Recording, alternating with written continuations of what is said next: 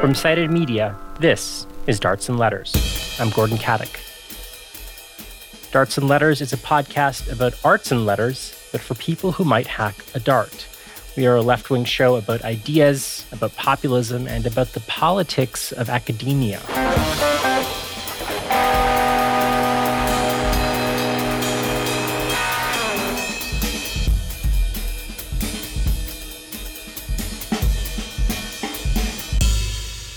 Today, we look at the protests in Cuba.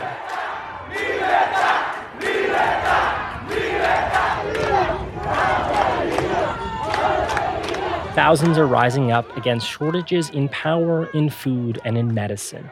But a little perspective is necessary here. Most of these economic hardships are the result of a crippling US embargo. This crime, nobody is really considering stopping it. President Obama did put a brief pause on, but when Donald Trump came into office, he reversed those directions. When Biden replaced him, he stayed with the playbook. But for me, most worryingly, it's these rumblings of regime change. It's clear the US still thinks it can have its way in the hemisphere.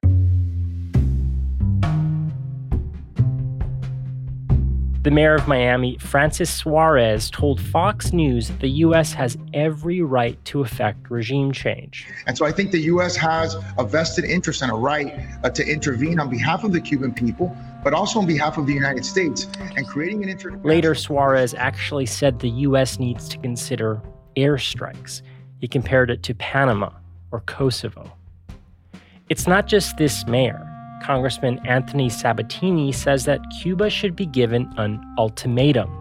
He says that they must transition the government, quote, away from communism or be prosecuted and executed thereafter. Senator Marco Rubio says if this doesn't merit action, what does? Congressperson Val Demings says the White House must move swiftly. Freedom shall and must prevail. This is an old playbook, but I don't think it's going to work. People do not want regime change, not in the United States for sure. And they can't even get the job done if they tried. Look how dismal the effort was in Venezuela. But perhaps this story and all this rumblings of regime change isn't really about politics abroad. Perhaps it's more about politics at home because bashing on Cuba is an opportunity to bash on socialism, as the Fox News anchors are so wont to do. We have reached out to Bernie Sanders and other members of Congress to get a response from them, knowing that they have pushed some of the very socialist policies um, that have led to the pain and suffering of the Cuban people. We have not heard back, nor has Bernie Sanders put out any public statement on this yet as of the beginning of this segment right now.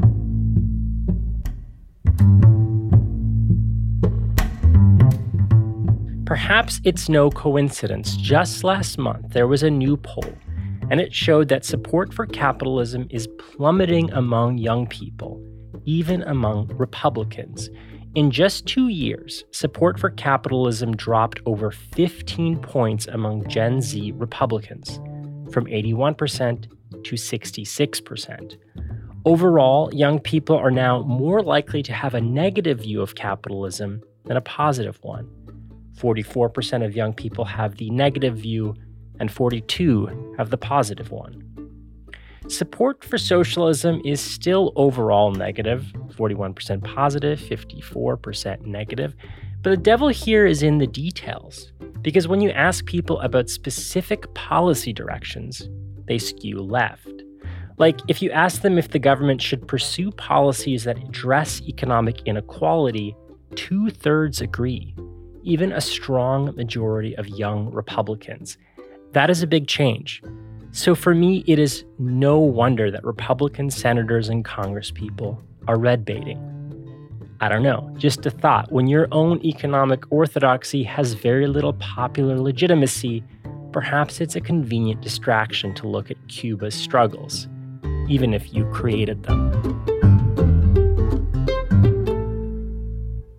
But it's not just these US polls that Republicans want you to forget. It's what's happening in the entire area. In Latin America, in the Caribbean, and in South America, there have been enormous popular protests all over, with very little coverage. These are all much more significant than what we're seeing in Cuba. Like in Colombia, Chile, Brazil, Peru, and Haiti. In Haiti, of course, you know about the recent assassination, but what you might not know is that this regime has been facing enormous popular unrest since 2018. Yes, right wing, neoliberal, US backed governments, they are on the outs. And today we focus on one Peru.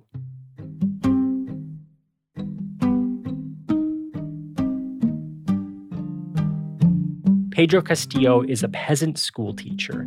He walked around in a Stetson hat carrying a giant pencil. And he had a very simple campaign. He said, No more poor people in a rich country. That campaign worked. He won in a squeaker. Now the opposition is trying Trumpian tactics to throw out ballots, to invalidate the election, and even to bribe officials. But none of this is going to work. Just about everyone else you ask is recognizing Castillo as the legal victor. It is just a matter of time before it's made official. To give you a real sense of Pedro Castillo's platform, perhaps it's best to hear from him. He's done very few interviews with international press, but I did find one in Jacobin with Medea Benjamin shortly before the election. So, Pedro Castillo, in his own words, slightly edited for time and read by our producer, Jay. This year, we are celebrating the bicentennial of Peru as a republic. Yet, after 200 years, we still have a high level of illiteracy, and the homes of my parents and neighbours don't have electricity, lights, or running water. There's a totally abandoned health centre where once in a while a nurse comes by, and maybe you can find a bandage or a few pills for all the families. People there have nothing, they are totally abandoned by the state.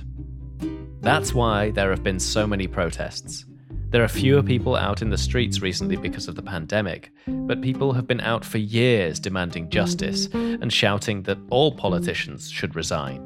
We have a Congress with almost no approval or legitimacy. Our institutions do not care about the great needs of the country. There are many open wounds in our society that go unaddressed. There are the female victims who were forcibly sterilized under the regime of Alberto Fujimori. People massacred by government militias, such as the young students from the university in La Cantuta or people in Barrios Altos. There are mothers and girls who are victims of violence. With the pandemic, it has become clearer to people that we need structural change in the country. The problem of the pandemic in Peru isn't just a health problem, it is a structural problem. Peru is such a wealthy country, but so much of the wealth, such as copper, gold, and silver, goes to foreigners. At the ports, you see an endless stream of trucks taking away the resources of the country, and just 200 meters away, you see a barefoot child, a child with tuberculosis, a child full of parasites. That is why we must renegotiate the contracts with big companies so that more of the profits remain in Peru and benefit the people we must re examine the free trade agreements we have signed with other countries so that we can promote local businesses. As I have said throughout the campaign, no more poor people in a rich country. I give you my word as a teacher. Today on Darts and Letters, we look at the vote for Pedro Castillo.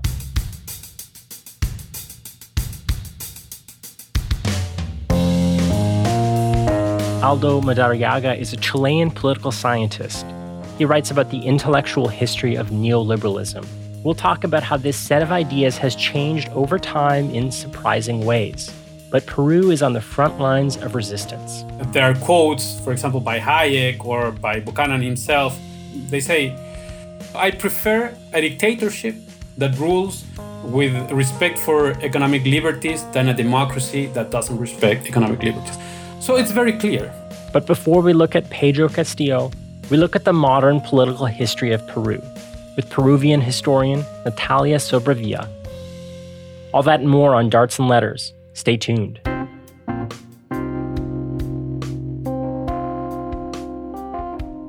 We need your support. If you like what we do, I want you to chip in please go to patreon.com forward slash darts and letters.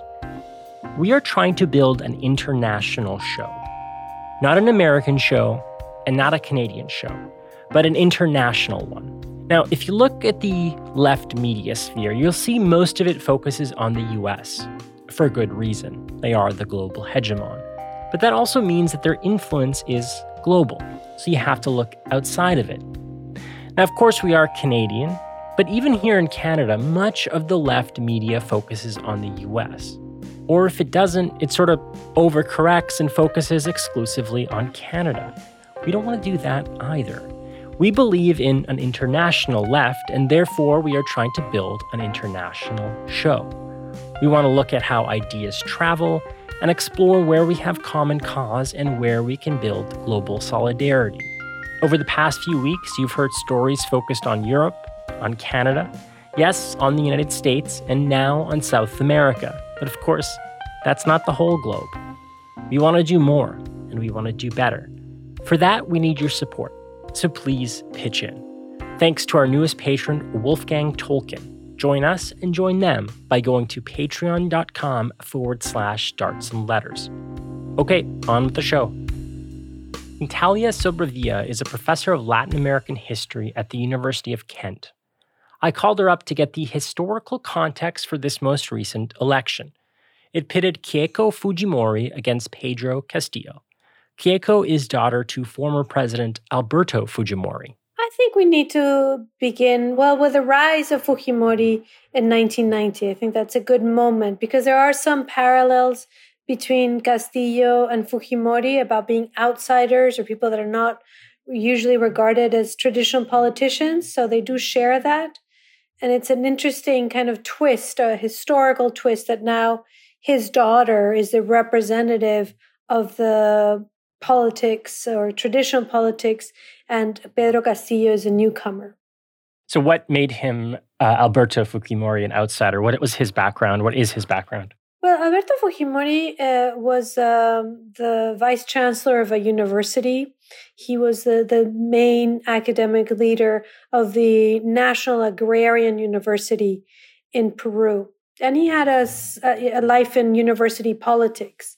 And in 1990, he ran for president never thinking that he would become president, thinking that he might uh, reach a, a, position in Congress because he could run both for Senate and for the presidency.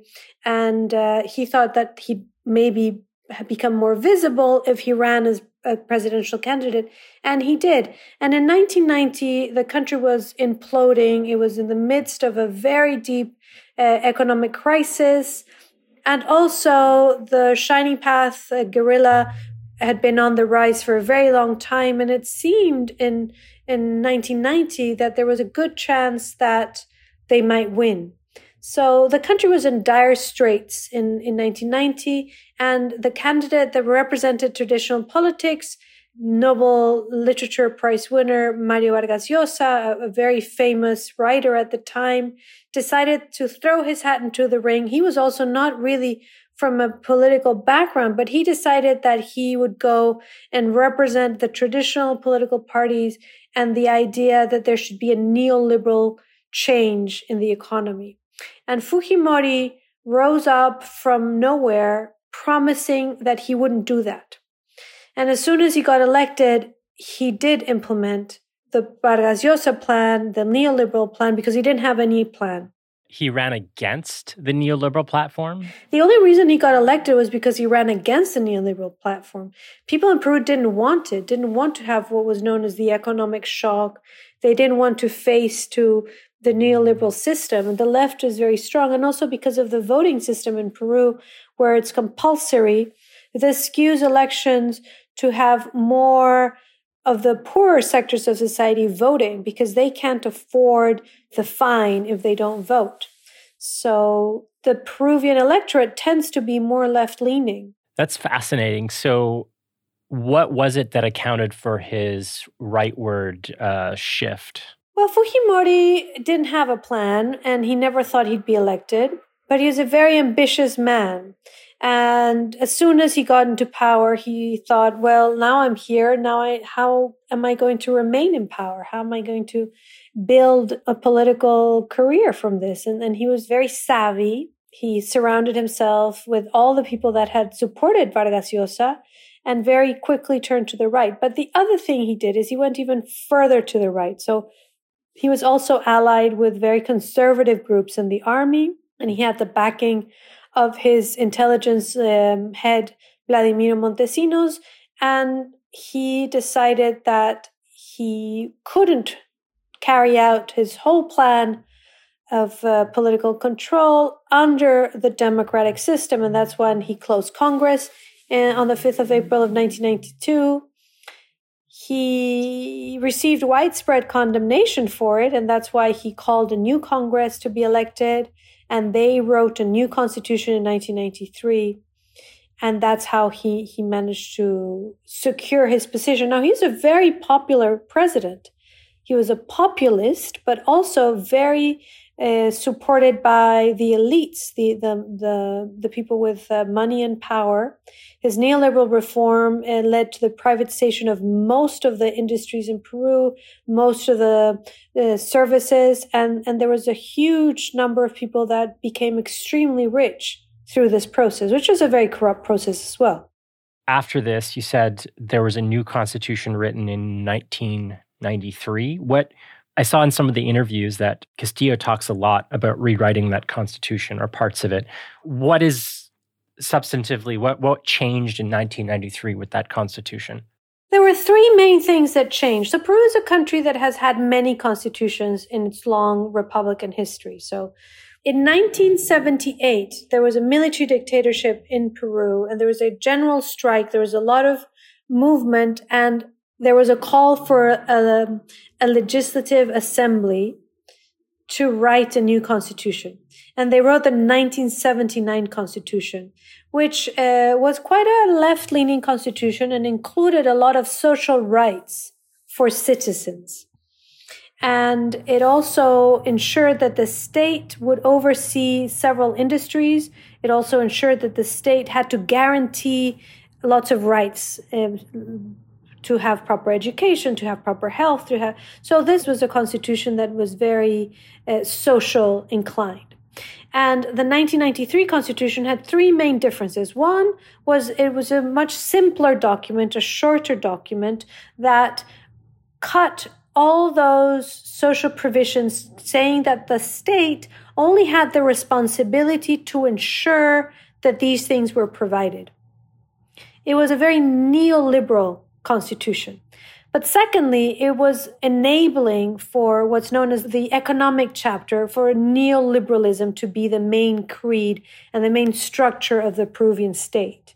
That the market should be in charge of everything. And this includes, so there is still the idea that the state has the responsibility to oversee these markets, but it doesn't actually have any teeth and it doesn't have a responsibility to take action. So it also enabled education for profit in, in both schools and higher education, uh, health for profit, and uh, many pro- issues that were problematic. But at the time, this was seen as what Peru needed after having had this very social inclined constitution previously. Now, the third issue, which I personally consider is the one that is most problematic, is the question of representation. So, previously, most other Peruvian constitutions had two chambers in parliament. And this constitution, um, the 1993 one, just has one unicameral parliament with 120 representatives. And when it was written, it was 120 representatives for all the country. So there was no regional representation. This has subsequently been changed, but the changes haven't really been entirely successful to achieve regional representation. There used to be two chambers, a lower chamber of deputies and a higher cham- chamber of senate. And that disappeared. Now there's just one. And that has meant that a lot of the ways in which the conflict between the legislative power and the executive power have happened because there's only one level in the parliament, it means that decisions are taken very, very quickly. And we've seen that very much happening in this period when we have had several, they're not quite impeachment processes, but they're similar to impeachment, but they're declaring that the president is not morally fit to be president. You mentioned earlier in our conversation that there was instability and guerrilla forces in opposition. What was Fukimori, Fujimori's rather, um, how did he respond to those guerrilla forces and who were they? Well, this was the Shining Path guerrilla mainly, and they had started being a force in Peru from 1980. And they uh, were a very strange, very radical Maoist movement that believed that Peru would be changed into a Maoist country by the peasants rising up and changing uh, the country through blood. So it's a very, very radical messianic movement that had uh, been uh, active, as I say, between 1980 into the 1990s. Initially, uh, very radicalized in rural areas, but with the army intervening in the 1980s. And then when Fujimori came to power, they had already started their move from the countryside to the cities. And the idea was that they would uh, take over the cities. Also, throughout the second part of the 80s and into the 90s, they became more and more enmeshed with drug producing. So there, there were kind of became what Bush Senior uh, described as narco terrorists. So did Fukimori like employ death squads and other forms of political violence against them and others? Well, that's exactly why he is currently sitting in jail uh, for 25 years because he did precisely that. So he, what he installed was known as the low intensity war, but it meant uh, extermination squads. It meant uh, torture. It meant disappearing students. It meant very unsavory tactics. And also, there was a possibility of uh, taking the head of Sendero Luminoso. His name is Abimael Guzman. And Fujimori's uh, secret police alerted him because they needed to have this threat of terrorism so that there would be an acceptance by the population once he took over and that's that's exactly what he did and eventually the leader was captured in 1992 at the tail end of 1992 and by 1993 fujimori had defeated these terrorists mm.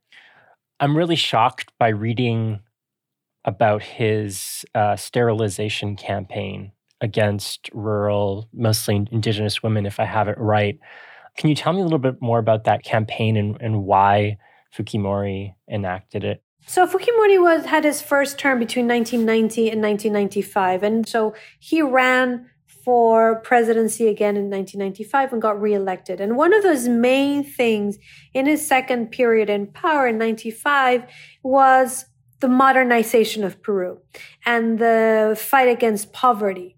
So one of the things that he did is he said, we need to fight poverty. So we need to make sure that there is a, a, campaign that provides women with the possibility of having fewer children.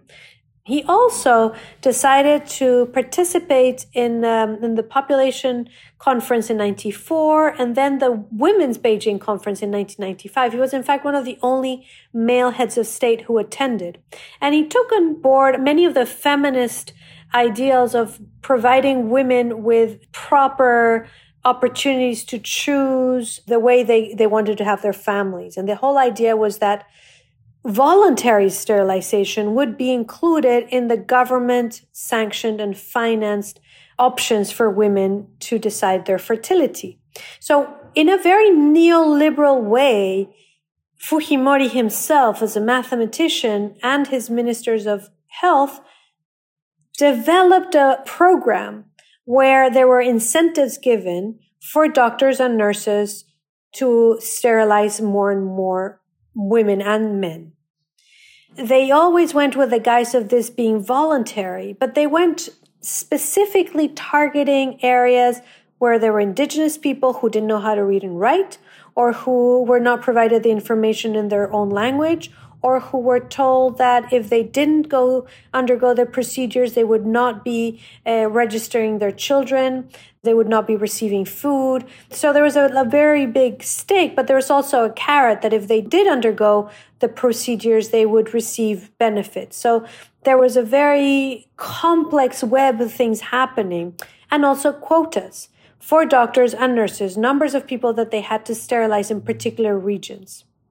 So Fujimori and his ministers decided these are the areas we have a lot of poor people, and these are the targets that we have for these particular areas. Did Fujimori sell this policy in explicitly eugenic and racist terms? No. In fact, he did the contrary. He saw this as an empowerment of women. Throughout this whole period, he was leader until 2000, right? Where was his daughter, Keiko Fujimori?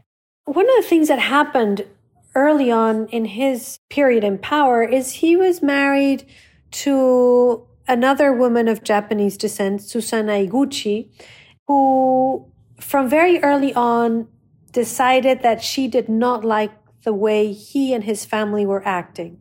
So very early on, she denounced his sisters of appropriating donations that the Japanese were making to Peru, mainly secondhand clothes, and uh, profiting from the largesse of the Japanese community. So she became persona non grata very early on in his regime, and he started implementing, according to her, electroshock treatment, keeping her chained, torturing her, and um, at some point decided to separate from her, divorce her. And at, um, at a very young age, I think she was 18 or 19, Keiko became the acting first lady. So she was next to her father throughout his period in power. Some of this time she spent studying abroad. She was in the United States for quite a while, and she would come to Peru every two or three weeks and receive somewhere around $10,000 in cash for her petty cash. So there's been a long discussion of how her life abroad was financed, what her responsibility as first lady, how much she knew of how things were uh, happening or was happening. Because she was not just a child that was separated from what was happening she was the acting first lady. Do we know anything about the relationship that she has with her with her mom? And given how acrimonious that was well, I mean, things have changed, right? Because uh, Fujimori went, left for Japan in 2000. He found a new wife. And during Keiko's first campaign, for presidency, when her father was in jail, she went around with her stepmother. And in subsequent campaigns, she's brought her mother because one of the accusations has been of her being bad daughter. What was Keiko's campaign? How would you describe her her ideology? I mean, she's she's run a number of times, I guess. Uh, what was her most recent uh, campaign? Well, I mean, she ran in 2011 in 2011, she ran very much as her father's daughter. In 2016, she ran trying to distance herself from her father. And in 2021, she ran again as her father's daughter, trying to kind of honor his legacy. So she's tried everything, really. How would you describe her economic policy? Is she the kind of neoliberal old guard or what? She seemed to be until she thought she might gain something by being a real populist. Towards the latter part of the second round campaign, she was pretty much promising everybody cash, like literally just mm. cash. Particularly the regions that were never going to vote for her, where there's a huge mining concern. She was saying, I'm going to give you direct access to the mining money. And people didn't believe her. It's interesting. Why didn't they believe her? Because nobody trusts her because she says whatever she needs to say to win or whatever she thinks she needs to say to win. So if you change right. your tune so many times, then there's, you know, not a lot of conviction in what you say. So we've talked a lot about Keiko and Alberto, but tell me about Pedro Castillo and where he comes from and what his backstory is.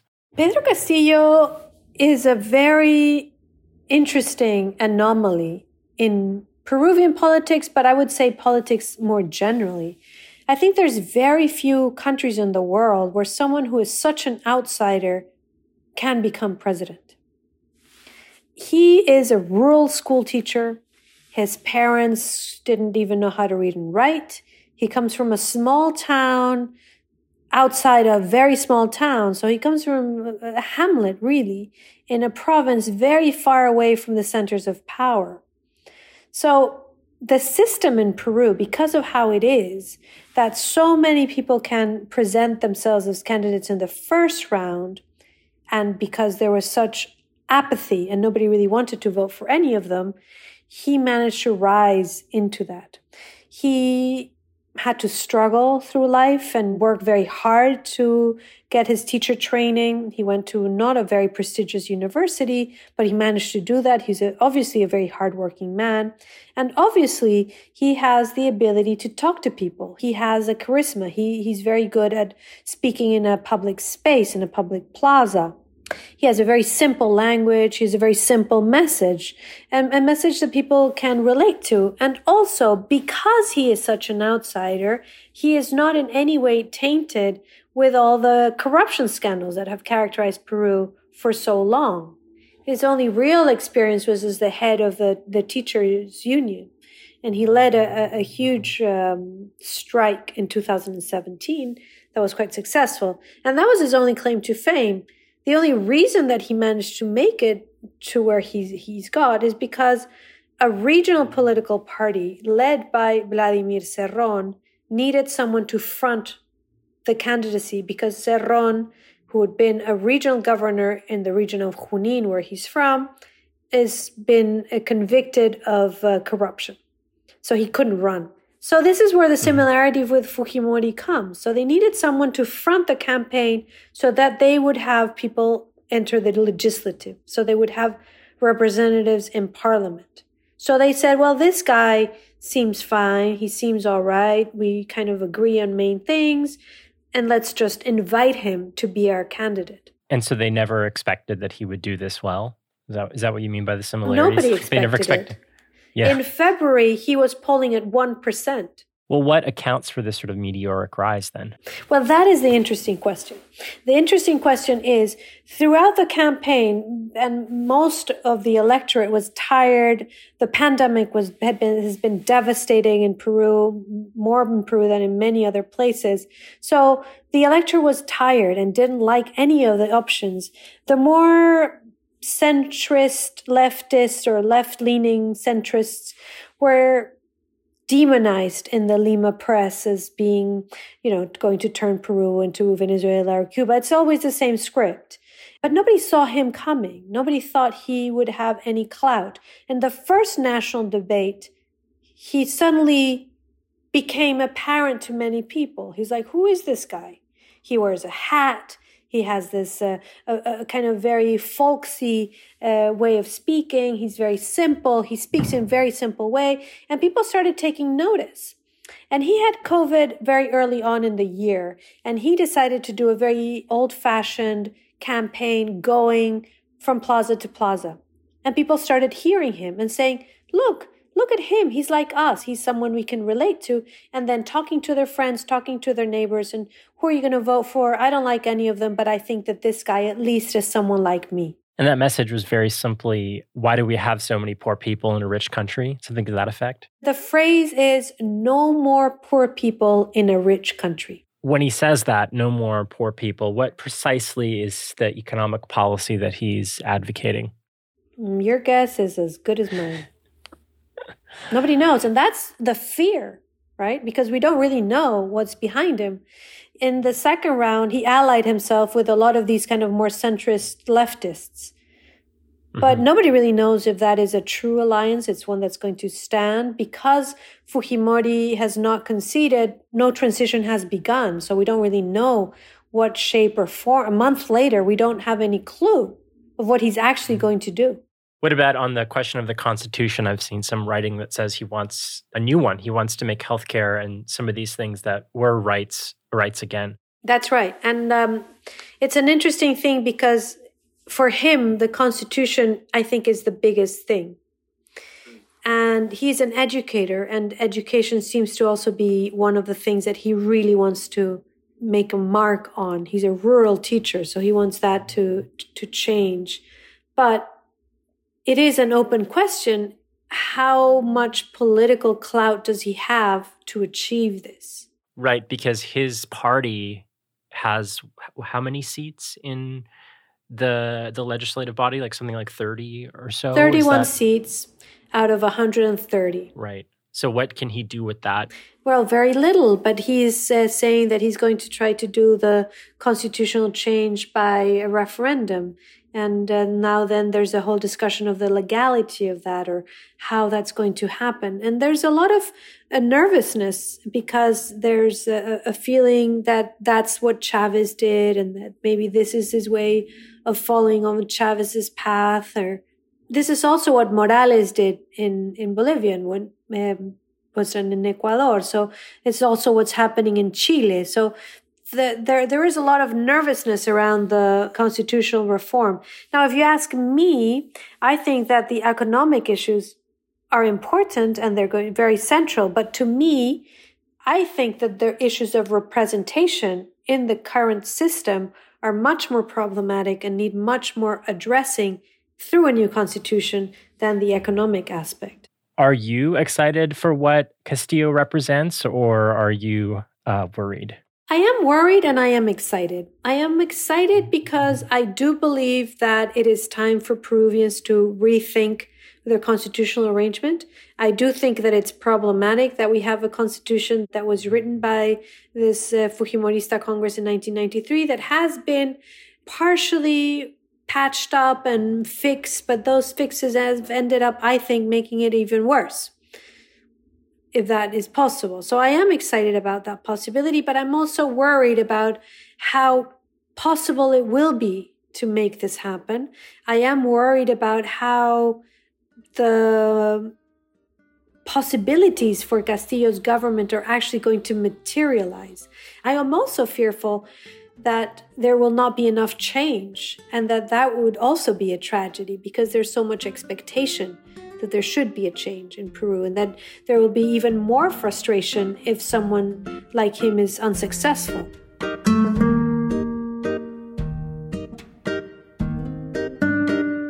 That was Natalia Sobrevilla, professor of Latin American history at the University of Kent.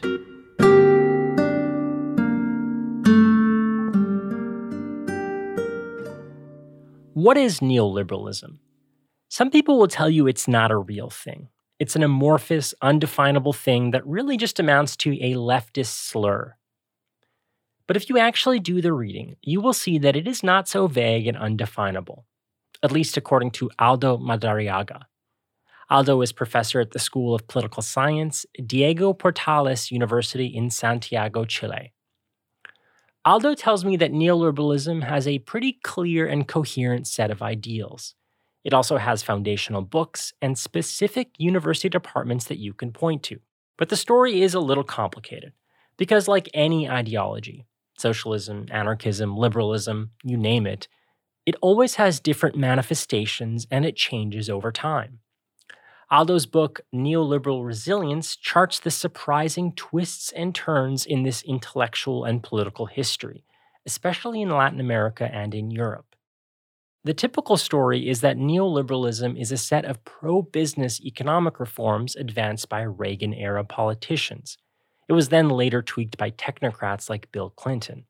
But Aldo says that it is changing it is starting to take on aspects of the right populist agenda. That's an agenda that brands itself as vaguely anti capitalist and always directly appeals to the economically forgotten.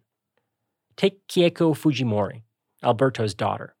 Like Natalia mentioned earlier, Keiko literally promised direct cash payments to citizens. Trump did this too. Maybe it's just kind of a populist veneer or a populist branding because when you get right down to the cardinal values of the policy directions, it's neoliberalism. But Pedro Castillo, he's a true populist rejection of neoliberalism, a left populist rejection. He does represent a rejection of neoliberalism. Now, one has to be careful about what neoliberalism means. There are some general conceptions about what it is, and then countries adopt different sort of translate those principles, conceptions in different ways. So it's not a general rejection of neoliberalism, it's a rejection of the type of, of sort of economic model that grew out in Peru, but doesn't only have to do with economics, also have to do with the state of, of politics in the country, which are related, of course, but it's a discourse of reaction towards something that is viewed as having had many ills on the population, but not proposing alternatives. You described Alberto Fujimori to my producer Mark as something of a paradigmatic case of a kind of populist neoliberal, which, you know, I think is super fascinating the kind of merging of populist right-wing politics and neoliberalism that you have written about, which might sort of surprise people because most people don't think of those two things coming together. So, I wanted to ask you a little bit more about that. What kind of neoliberalism does Alberto Fujimori represent, or did he represent when he was in power? As a matter of very brief and very broad definition, you usually can recognize neoliberalism in terms of benefiting economic elites, benefiting business, making room for companies, for big business to make decisions, right, in more or less free markets. Fujimori was neoliberal because he was benefiting economic elites, he was benefiting businesses with his measures, and at the same time having a discourse that was sort of anti-elite. This is a strange combination, but he was sort of trying to appeal to the people by saying we need to reestablish the, the power to the people. There is a corrupt elite. But that elite in this case was viewed as the state apparatus, bureaucrats uh, making dirty deals, you know, corruption. So this is the elite in that discourse, right? The uh, business elites were out of the condemnation that this populist uh, discourse had at that moment. The business elites weren't targeted, but the, the state bureaucrats were targeted basically in his populist politics. Right, exactly. So, and, and, and, a very strong uh, nationalist discourse, authoritarian discourse, law and order. These types of things usually go hand in hand with populism as well. It seems to me that traditional conservatism and authoritarianism that Alberto Fujimori represented seems antithetical to the kind of view of individual liberties, small government, and protecting the people from state overreach. How do you fuse things that, on first blush at least, seem kind of antithetical? Right. I, think there's a misconception of what neoliberalism is. It's a different thing from liberalism, and they're actually not necessarily liberal if you follow the intellectual roots, many of the people that that started thinking about this new concept or this new sort of project were very much against the use of collective power. Collective power against the elite, economic elites, companies, individual companies. And so what they opposed was mostly the use of that collective power against these they called economic liberty. But they didn't oppose the use of state power, for example, to promote capital accumulation, to subsidize big companies, to bail out big companies, etc., etc. So, in a way, this idea that neoliberalism is antithetical to the state is uh, nowadays more and more rejected. Actually, whenever you see it, and whenever it has been applied or, or implemented more thoroughly throughout the world, you see that the state has been crucial in doing this. And sometimes even through authoritarian regimes, outright dictatorships, military di- dictatorships, like in the southern cone of, of South America, Chile, Argentina, and, and Uruguay, which were the first to start you know, with this project. Uh, Chile, the most successful one in this sense. But they were outright military dictatorships. And throughout the world, even when it has been implemented in a democratic scenario, it has been in a democratic scenario with reduced sort of representation channels, with more executive powers for presidents or, or prime ministers, etc. So it actually states have been crucial to impose neoliberalism, let alone maintain it over time. Because it's so unpopular that it's not the kind of thing that popular will mobilizes around. Precisely. So I'm curious, like let let's name names. Is there a kind of um, ur text or theorist or group that you want to point to as an intellectual origin? There's one particular group that I'm interested in, which is the Virginia School which is a group of intellectuals interested not necessarily on economic policy. So usually you would associate neoliberalism again with freeing markets and establishing, you know, deregulating uh, markets and etc. But this group of very influential intellectuals were more interested in the sources of power in society, how to change political power, political institutions, so that society, not just the economy, but society worked in a way to support neoliberalism in time. Who were they? Would they be names that we recognize? Yeah, yeah, yeah, of course. A key figure there was James Buchanan mm-hmm. from, from the University of Virginia.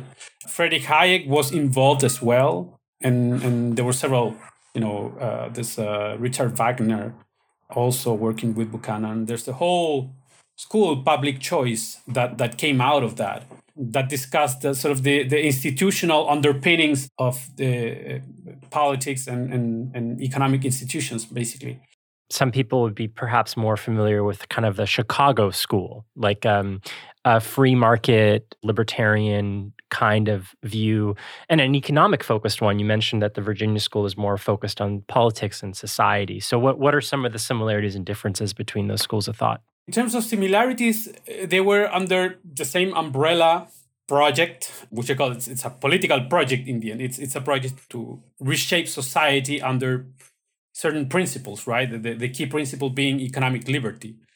But while the Chicago school were more interested in economic policy, the Virginia school was not that much interested in the specifics of economic policy, but much more on political institutions. So, how do we make, how do we reshape our political order so that whatever we do in terms of economic policy, that is maintained over time? And they were targeting democracy and democratic institutions directly because they thought that democracy was tied to a type of dynamic that allowed representation to people and basically allowed different societal alternatives to be contested over and over in political competition, right? And what you need when you want to establish a hegemonic sort of principle for society is to shut that possibility, right? To reduce the possibility that those principles will be changed in the next election. What was the view of the state? I mean, we've talked a little bit about how it's kind of a misnomer to think of neoliberals as wanting a small state or no state at all. They want a particular kind of state to serve a particular kind of interest, right? I mean, what what kind of political institutions did the Virginia school advocate for? I think that there are more principles and then concrete mm-hmm. experiences came out in, in concrete examples around the world. For example, in terms of principles, they thought that you had to establish in the constitutions several principles that gave this minority veto power over whatever the normal political deliberations or, or representation would, would produce. So, for example, instituting non elected veto powers in Congress or outside of Congress, or taking certain key policy domains out of the reach of Congress again so that they couldn't be changed or changing the concrete representation principles in, in, in electoral uh, systems. So there were different ways in which uh, these concrete general principles were, were translated. In the case, for example, of, of Chile, which is often cited as one very key example in the world uh, establishing these principles, um, in the constitution was established a political and electoral system that basically secured the right wing very close to pinochet and, and all the neoliberal um, reforms done under the military uh, dictatorship of pinochet it in practical terms, it gave these right wing uh, parties the half of seats in, in parliament. They did some what is called uh, gerrymandering. So they combined different districts, electoral districts, to boost the representation of those that were historically more biased to represent the right, like, for example, uh, more rural areas and, and things like this, or reduce the, the, the power of those more left wing working class districts? It strikes me as, you know, a set of kind of insidious tweaks that to properly understand in some way you have to almost like be a political science nerd. Like know about the instruments of government gerrymandering the representation in senate how things are voted. And hearing that and hearing you describe the sort of the slate of things i'm curious if this was essentially an act of deception. They wanted to obfuscate to the public what was actually happening, happening, and that their real goals ultimately they just weren't Democrats. And if they had their way, they would want just a just a dictatorship. I think they preferred a dictatorship than a democracy. And there are quotes, for example, by Hayek or by Buchanan himself. They say a democracy can rule with a lack of liberalism, using the state against the will of companies, and a dictatorship can rule with a complete respect for economic liberties. And he said, I, I don't remember whether it's Hayek or, or Buchanan, the, the quote I'm, I'm trying to cite, but he says something like this, you know, and, you know, I prefer a dictatorship that rules with respect for economic liberties than a democracy that doesn't re- respect economic liberties. That's that's the, the wow. Point. So it's very clear. It's very clear. Hmm. Your book is partly about Eastern Europe as well, and about the way in which neoliberalism is so resilient through the ages. And I'm wondering if you can sort of like paint me a little picture through time and space how it's it's changed. I mean, on my cursory kind of understanding of it, coming out of the 80s, sort of a small government, Reagan era sort of time, then going into the third way and really morphing with the technocracy and the the Democrats. And now, as we've been talking a little bit about, this sort of merging of neoliberalism and right populism. It's such a malleable ideology. And is my historical sketch sort of accurate there? Could you sort of take me through how how it's morphed over time? I think sometimes one gets a bit surprised about this malleability. But if, if you think carefully, every concept that you use in social science has this sort of comes with varieties and with variants and I think the trajectory uh, in time of neoliberalism also has to do with the type of actors that were leading this project at different points in time. So, at the beginning of transition in, in Eastern Europe, we were talking about that specific context. Those who were leading the most extreme neoliberal project were certain elites that had not been part of the communist regime they had sympathies for the Mont society, the type of collective thought that had been born in, in that realm. Okay, so they were very close to the to, to these ideas that we're talking about in terms of how to constrain democracy, to liberate, you know, companies. But then at some point, also different sets of, of mostly technocratic groups got involved in in and got sort of involved with this idea of reducing the power of the state and liberating markets and liberating companies. There were many intellectual roots in terms of what happened in the field of economics and how it changed towards a, a, a near sort of hegemony of neoclassical economics and, and saying, you know, the state can only do harm. And sort of people that were not necessarily into the initial project of uh, constraining democracy, were seeing the neoliberal project with good eyes because they thought this was the best for the economy, for development, for the best that these countries could do. And at some point, it was these sort of technocratic elites who were leading the project, actually. And this is what we call, usually we call third way, which were fairly left wing people in, in political terms, but were uh, convinced by these economic ideas and, and were convinced that the best that countries could do was just liberate their markets and, and, and, and let companies uh, make the decisions. What we see currently is that these elites have been contested in power. People are fed up with this type of technocratic governments. What has happened in Hungary, in Poland, is precisely this sort of a reaction against this type of technocratic neoliberalism, which also implied in the case of Eastern Europe, for example, the openness to the European Union, embracing the values of the European Union, cosmopolitan, universalist values in terms of, for example, migration, socially liberal values, gay marriage, and these type of things. For the people that are angry with the results of neoliberalism in Eastern Europe, they see these two things as going together economic pains with social liberalism. Is Orban a rejection of neoliberalism, or is he sort of like taking pieces of it and morphing it to different ends? As a phenomenon, it's a rejection. Mm. But what he's doing in practice is taking the other part, the part of the resentment with the socially liberal part of neoliberalism or the previous version of neoliberalism, okay?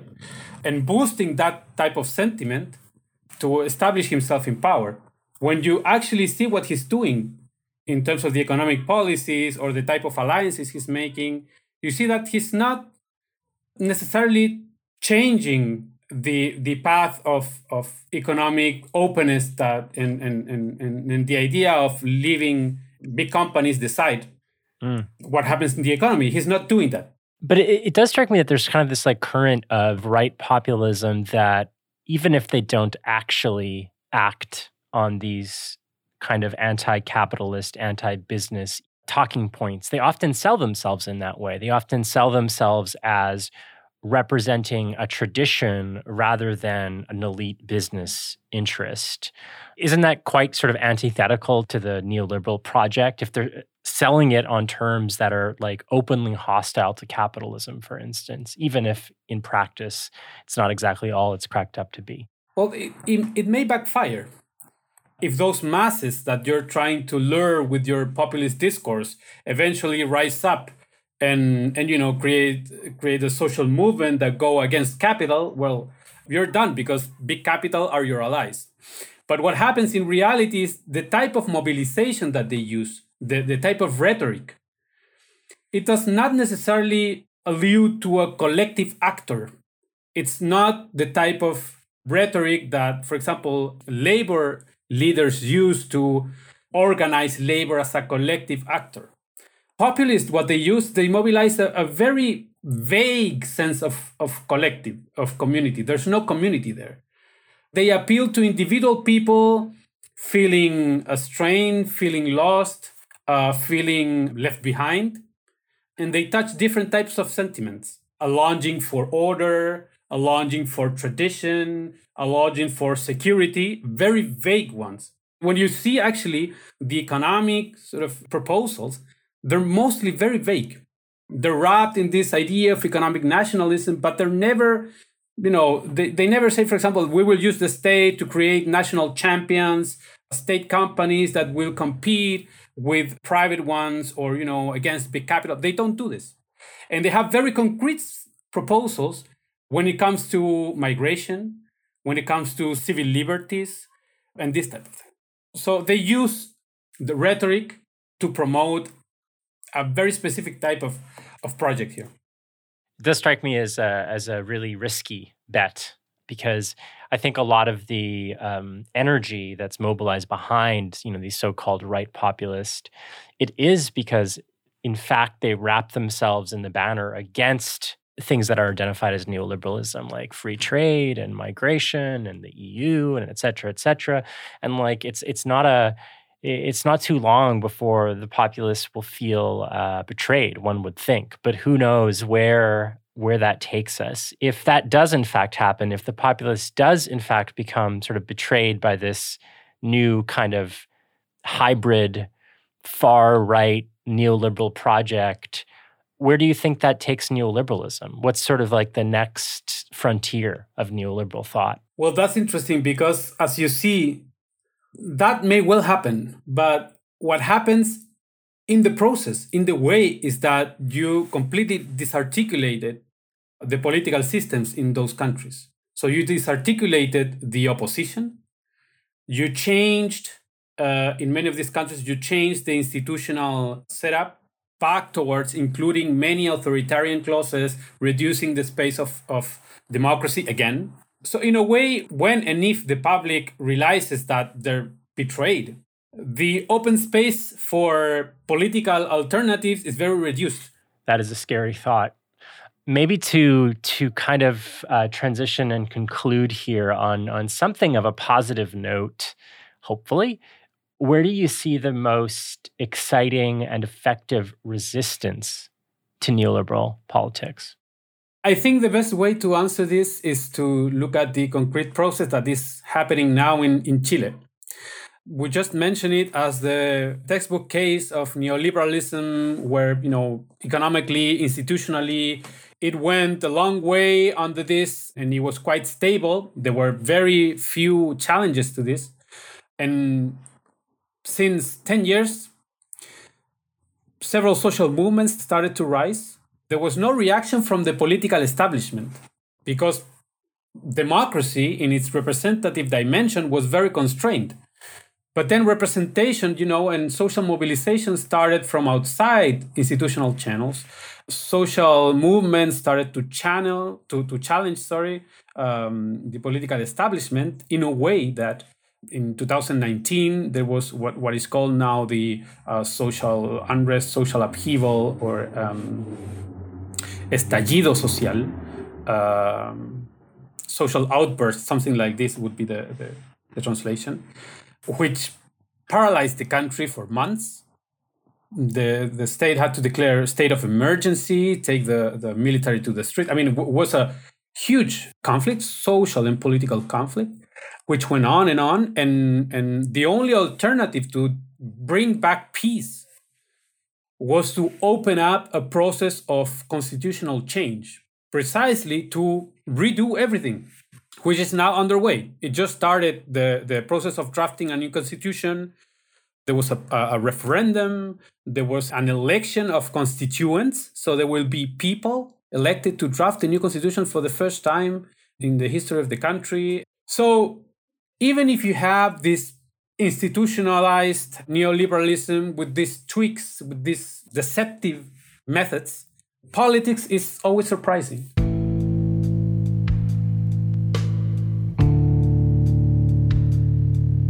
That was Aldo Madariaga, professor at the School of Political Science, Diego Portales University in Santiago, Chile. Check out his book, Neoliberal Resilience Lessons in Democracy and Development from Latin America and Eastern Europe. And that's it for this week's episode of Darts and Letters. Our lead producer is Jay Coburn. Our managing producer is Mark Apollonio. We had research from David Moscrop. Our marketing assistant is Ian Sowden. As always, our theme song and outro is made by Mike Barber, and our graphic designs are by Dakota Coop. And I am your host and editor, Gordon Katic. You can send us your feedback by emailing the show the address is dartsandletterspod at gmail.com, or you can tweet us at dartsandletters. We are supported by our generous patrons, thanks to our most recent one, Wolfgang Tolkien. Join us and join them by going to patreon.com forward slash darts and letters. Patrons get content a day early. This is a production of Cited Media, and we are backed by academic research grants that support mobilizing research and democratizing the concept of public intellectualism.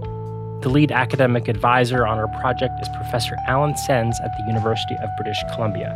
Special thanks also this week to Professor Max Cameron. Thanks for listening. Check back in next week.